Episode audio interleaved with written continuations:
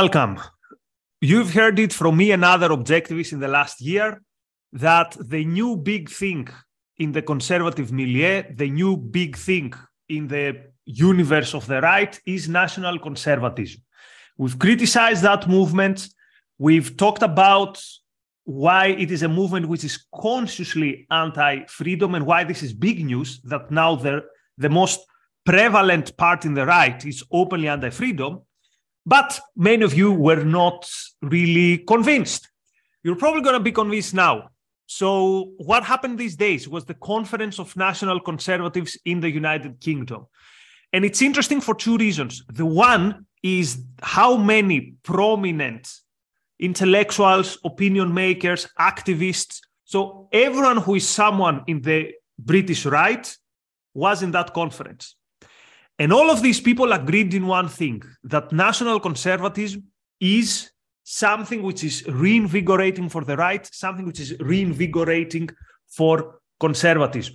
So we're going to do two things today. We're going to remind you, for those of you who have not paid attention, what this movement is about.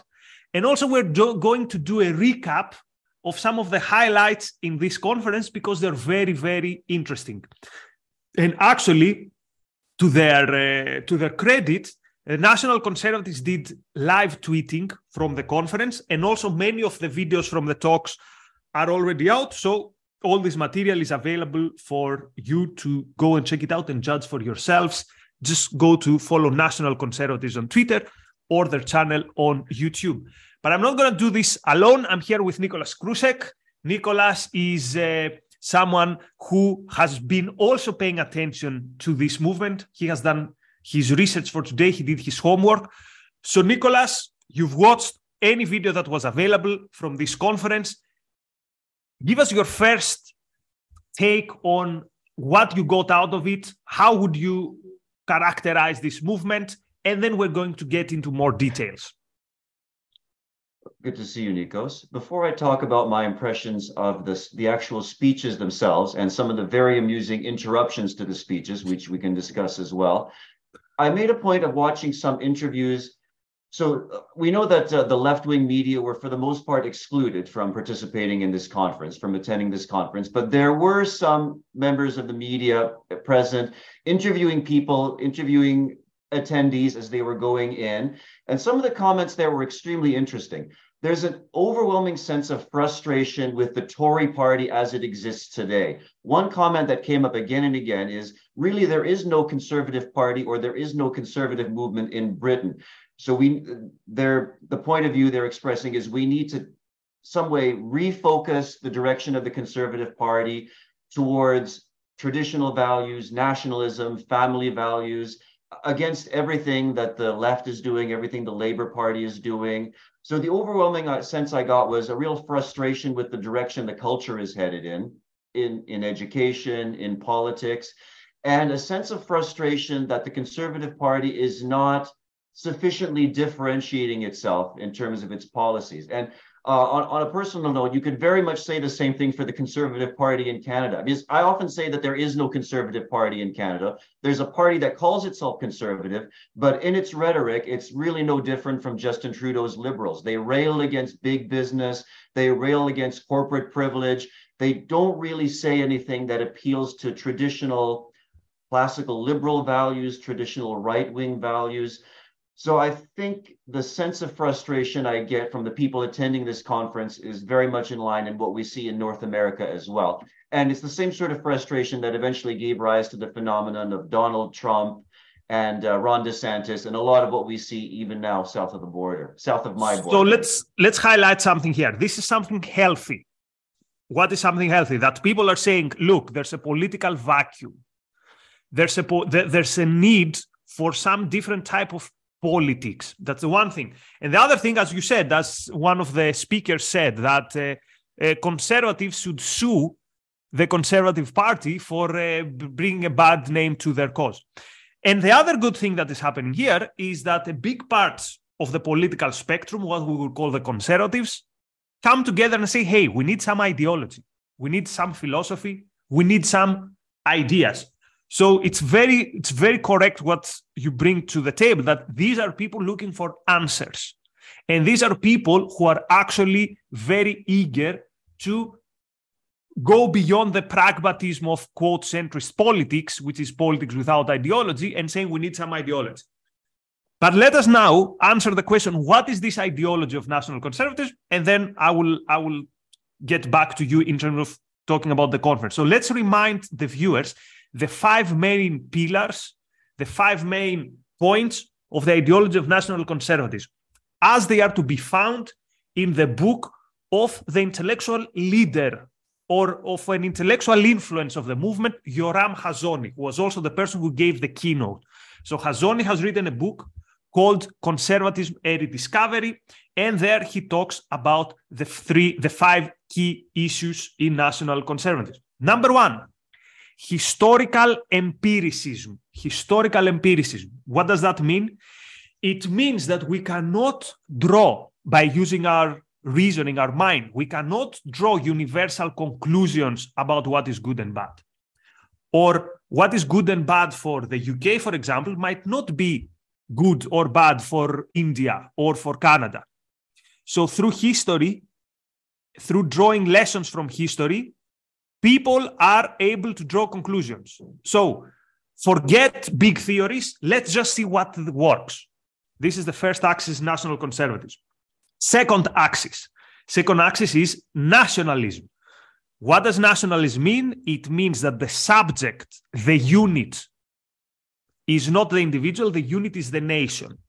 So what is the role of politics? What is the role of the discipline of politics? To see what is good for the group, for the nation. So the groups are family, clan, tribe, nation. This is how national conservatives view society. It's a society substituted from groups. So the role of conservatives should be to answer the question, what is good for the group? What is good for the nation? So that's the second axis. So till now we have historical empiricism, which means let's see from history what works. Number two, nationalism. Number three, religion. Why?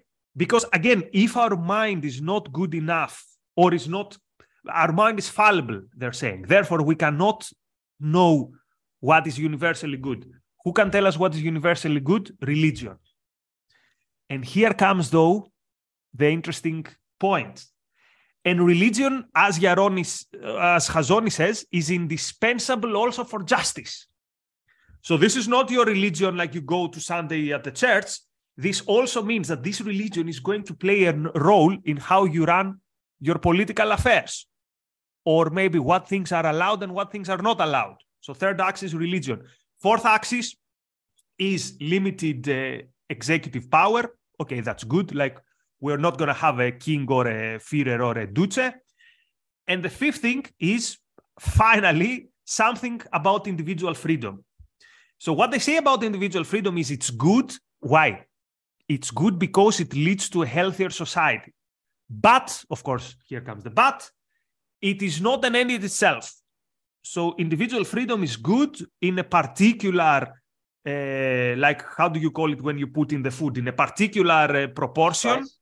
In a particular, it's like a spice. It's good, or maybe an ingredient, not just a spice, but not, that's not the end in itself. This is why following the proper rules and following the proper procedures, this individual freedom can be curtailed.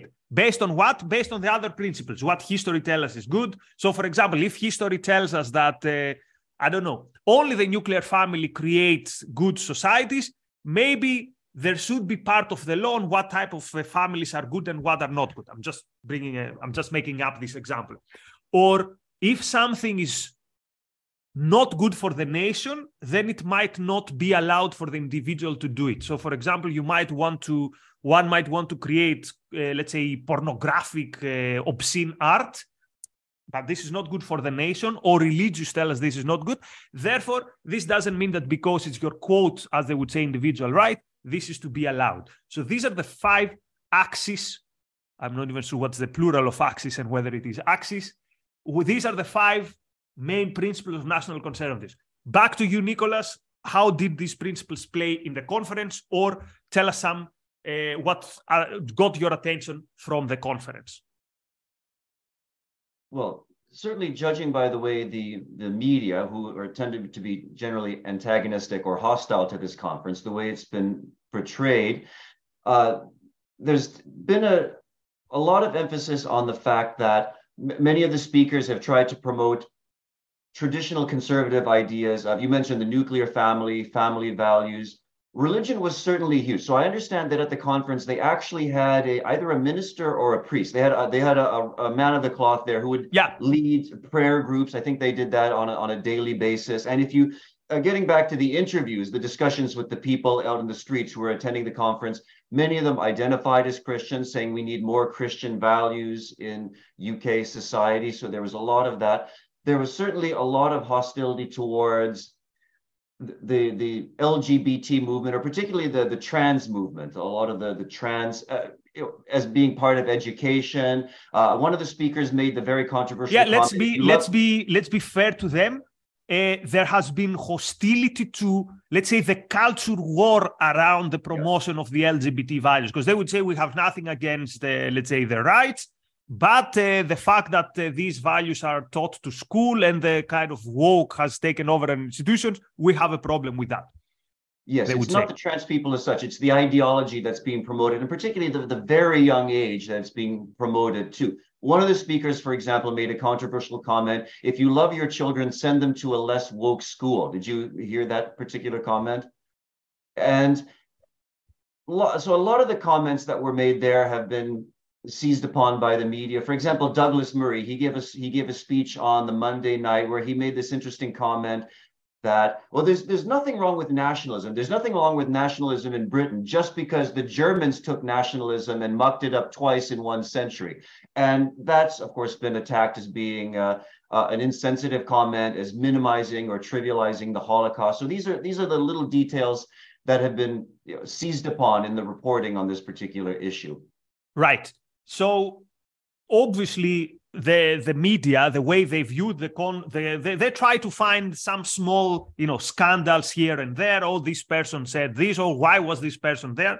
But we will focus on the actual ideas that were promoted in the conference. So I said in the beginning that national conservatives, their main point is that freedom, that liberalism and conservatism was a match made in hell, that it was, for historical reasons, conservatism and classical liberalism were fellow travelers, but the biggest loser of this fellow traveling, let's say, was conservatism. So what are they saying? They're saying we made a historical mistake, which is align ourselves with liberalism, classical liberalism. Why is this a mistake? Because, and they're right, liberalism, classical liberalism, does not guarantee the maintaining of any tradition. Classical liberalism has its own agenda. Its own agenda is the defense of individual rights or individual freedom. We have a different agenda, they would say. Our agenda is conserving, preserving institutions, values, traditions, ways of life. Now, what does this mean practically? It means that things like hostility to immigration is one of the themes of the conference. It's also one of the themes. Why? Because this goes against our traditional way of life. So what is the implication of this? The implication is that things like capitalism, individualism, things that we would consider that the conservatives would be in favor of are now out of the window. Let me give you some particular examples from the conference, again, with the words of the attendees. So someone said, for example, the ideal subject in the ideal subject in capitalism is the person who spends the maximum time in consumption and avoids anything else like family. By the way, this is the caricature that the left gives about capitalism, that capitalism makes us like zombies and makes us these mindless consumers. Or later they say, someone else says, I want conservatives to realize there is a wealth of history, ideas and perspectives to draw from, that we don't have to limit ourselves to the capitalist ethic or the enlightenment of Western Europe. This is like, end of quote, this is like me listening to the left. This is like me listening to people saying, Well, capitalism is alienating. Capitalism is immoral or at best amoral. Or the Western Enlightenment is not something which is good for our societies as a guiding ideology. Or someone else mentioning that what would Maggie do, meaning what would Thatcher do, is not anymore a question to ask when it comes to economics. Or there was someone else, and actually this someone else was some prominent conservative think tankers who said, look, we don't anymore follow Reagan and Thatcher, but that's okay. We should embrace that. And also the president of the Heritage Foundation was there, which is very important, one of the key conservative think tanks. And he made explicit what was recently in one of their papers, which said that free enterprise and conservative values do not always go hand in hand. And it's time to question the uncritical, as they say, support that conservatives have given to free enterprise. So what we have in this conference, it's an official divorce.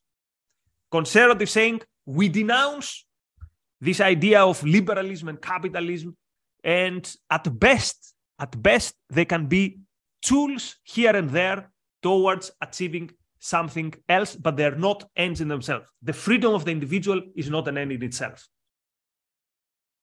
Really, none of this is surprising, and this is what objectivists have been saying for decades. You can't have capitalism and altruism. You can't have free markets and religion and morality of self-sacrifice. And this is all coming out into the open. The conservatives realize now that they have to choose. They can have one or the other. They can have their Christianity, they can have their traditions, they can have their anti-immigration, or they can have free markets, they can have individual liberty, and they're choosing the former and rejecting the latter. So it's really, they're showing their true colors, but in showing their true colors, they're actually not all that different from the left that they love to demonize so much. It's like the two seemingly opposing ideologies are meeting in the middle.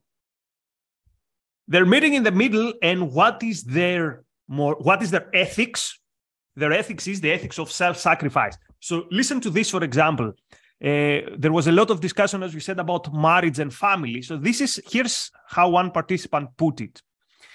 Marriage, he said, marriage is not all about you. It's not just a private arrangement. It's a public act by which you undertake to live for someone else, for their sake and the sake of your children and the sake of wider society. Or later paraphrased, marriage is not only about you, it's a public act to live for the sake of someone else. I find this a very bad selling of marriage, but it tells a lot about what are their ethics. Their ethics are, the problem with today's society is that we're too individualistic. The problem is we're too selfish. So things like marriage, you shouldn't see it as something for your pleasure. You should see it as something, as a duty that you have to someone else and to society. So it's going back to Christian ethics. So what is happening? The conservative movement is finding itself without a philosophy. It's looking around, and the only philosophy available is the philosophy of the religious ethics. I shouldn't just say Christian, because again, the leading national conservative is Yoram Hazony, who is a card-carrying. So he would say it's the Judeo-Christian tradition. He's a practicing Jew, but he would say, look, if you're not going to be a Jew, at least be a Christian, because he sees this as part of the same tradition. So the Judeo-Christian tradition is the one that is going to give us our moral marching orders. So nothing new here, but it's quite telling that they recognize, and they're sincere, that, hey, Judeo-Christian morality and capitalism don't go hand in hand. Ayn Rand told us so half a century ago. So what is their solution? Throw to the bin capitalism and keep the Judeo-Christian morality. Do you want to talk a little bit about some of the interesting interruptions to the speeches, some of the disruptions and hecklers? Yeah, I saw one guy who interrupted Rees-Mogg. Yeah. So what was this guy about? He was a well-dressed elderly gentleman, clearly very, very articulate. Apparently, he was a protester with Extinction Rebellion, which is a climate change activist group. And so he actually got up on stage, walked over to the lecture during the opening keynote speech of Jacob Rees-Mogg. He grabbed the microphone and he started saying something about fascism before he was frog marched off the stage by security. It's interesting that, again, the left sees this and they think they're facing like the ultimate enemy, and they don't see how they are having so many similarities with these guys. In essence, not in politics, but in essence, there are similarities between them. Or see how they have a common enemy. And this common enemy is individualism. They both despise individualism. And here's the funny thing. The left thinks that the right are bad because they're individualistic. But here's the plot twist. The right thinks the left is the villain because the left is individualistic. Listen to this comment, which was my favorite comment from the whole conference, by another participant. She says, quote, "The movement formerly known as the, quote, the left is one of radical libertarianism of the body, underwritten by a ballooning biotech industry demanding the right of individuals to pursue total biomedical self-mastery." So apparently, Nikolas, the problem with the left is that they're radical libertarians and they want the individual. So the problem with the left is not that it's the return of the primitive, the new left, as Ayn Rand would put it, is that they're too transhumanist. Like, I was reading this and I was saying, where is that left? I want to sign up to that left. I want to return to that left, which wants to this radical libertarianism of the body, whatever that means. So it's unbelievable. It's like the right and the left are living in parallel universe, and they have such a caricature view of each other, whereas they are the same. And today I wrote a thread on Twitter about how even postmodernists are quite alike with national conservatives, but that's a whole different topic. But let me ask you this: what do you make of the fact that like boring mainstream conservative politicians or members of the government that has been like the least quote conservative government ever have gone to this conference, and now they can say, "Oh, look, we are culture war fighters and we are ideological firebrands because we went to this conference." And they are people who, as ministers, were guided by anything but ideology. So in a way, this conference, isn't it also something like every intellectually bankrupt politician goes there and now it's like, hey, I'm part of an ideological movement? Yeah, I definitely get that impression. And yet, even though it seems like a herd of conservatives looking for an ideology, one comment that often came up is, we need more pragmatism. I actually heard that comment repeatedly in some of the interviews. We need to be more pragmatic. We can't be too ideologically driven. Yeah, so we need more ideology, but also we need to be more pragmatic. And you mentioned Douglas Murray, who is a prominent intellectual of the Anglo-Saxon conservatism. Here's what is very interesting in his talk.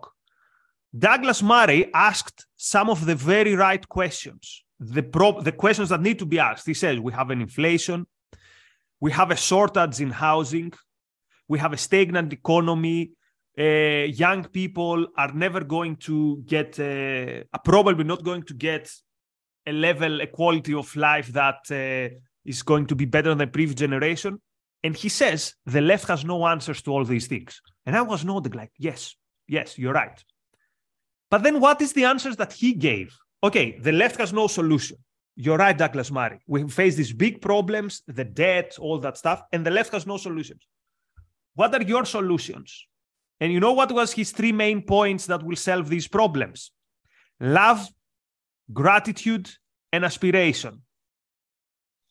So you criticize the left that they have no solutions, and your solutions is just like kumbaya, wishful thinking that, I mean, aspiration, I guess, is a good thing, but how are you actually going to solve these problems? And I think this is quite telling about the predicament of the right today. The right has no answers. The right has no solutions. The right has no plan. All they can do is fight the left in the trenches of the culture wars. And they love that. Because while you're in the trenches of the culture wars, your lack of policies, your lack of ideas is hidden. When you get out of the culture wars and you have to solve actual issues like stagnant economy, housing, then your ideological nakedness becomes quite evident. So I found his talk, again, as an orator, he's great, but I didn't see any solutions in this.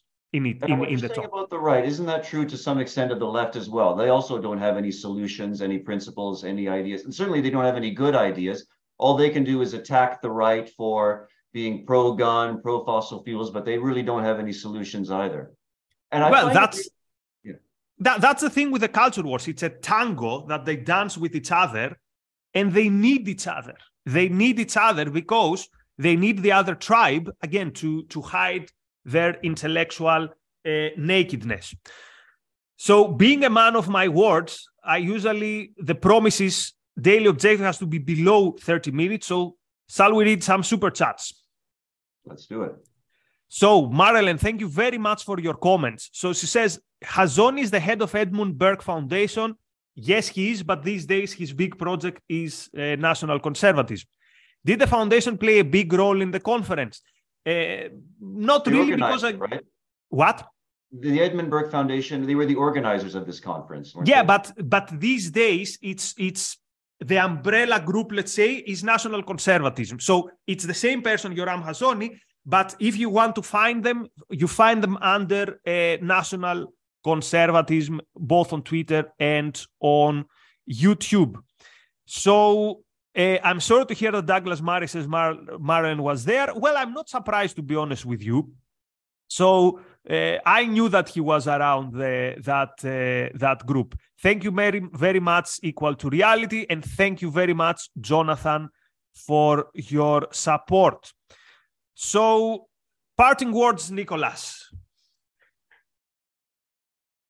Something I find extremely interesting. When the people on the left are attacking national conservatism, one word that they often throw around is fascism. Like, for example, the gentleman, the protester who interrupted Jacob Rees-Mogg, he used the word fascism. But do they actually equate national conservatism with fascism, with the old fascism of the 30s and 40s? And when national conservatism, when they attack the left, when they attack wokeness, they throw around quite a lot the words cultural Marxism. That was a phrase which came up quite a bit during the conference. I heard that at least one of the speakers used the phrase cultural Marxism 10 times or 12 times. But do they really know what they're talking about? Do they really understand the connection between the ideas on the left today and their roots in, whether it's in the Frankfurt School or other ideas going back many, many decades? This is like historical, what they call in video games, I'm told, LARPing. Like you are in a... like in an imaginary world where you fight imaginary evil. So no, the right is not fascist and the left are not communist. They're quite bad. They're both authoritarian, but trying to make sense of this by using these tools of the past is intellectual laziness. So you have to understand these movements for what they are. So anyone who is worried about national conservatism, I invite you to go and read Yoram Hazony's Conservatism a Rediscovery. You will be even more worried, but at least it will be for the right reasons. Or if you are worried about critical race theory, go and read the actual books. Again, you'll probably find that it's worse than you thought, but at least you're going to have a proper understanding of this. So that's a good point to end with, Nikolas. So 10 p.m. UK time tonight, Cutting Edge with Lee Pearson. And the topic will be a deeper plunge into the subconscious. And also, guests or with Lee, they're going to be Steve Richens, Bob Stubblefield, and special guest, Gene Moroni Binswanger. So we have quite the program for you. So, Nikolas, first, I think it was the first video we did together. Let's do more of this. I think it's what you said. People need to spend at least the intellectual energy to understand these movements, because these movements are here to stay. And I'm sure we're going to have more episodes on them, because we're not getting rid of these bad ideas anytime soon. Many thanks to Nikolas. Many thanks to our viewers. Many thanks to our super chatters. Many thanks to our producers and ARC UK for hosting us here. All the best.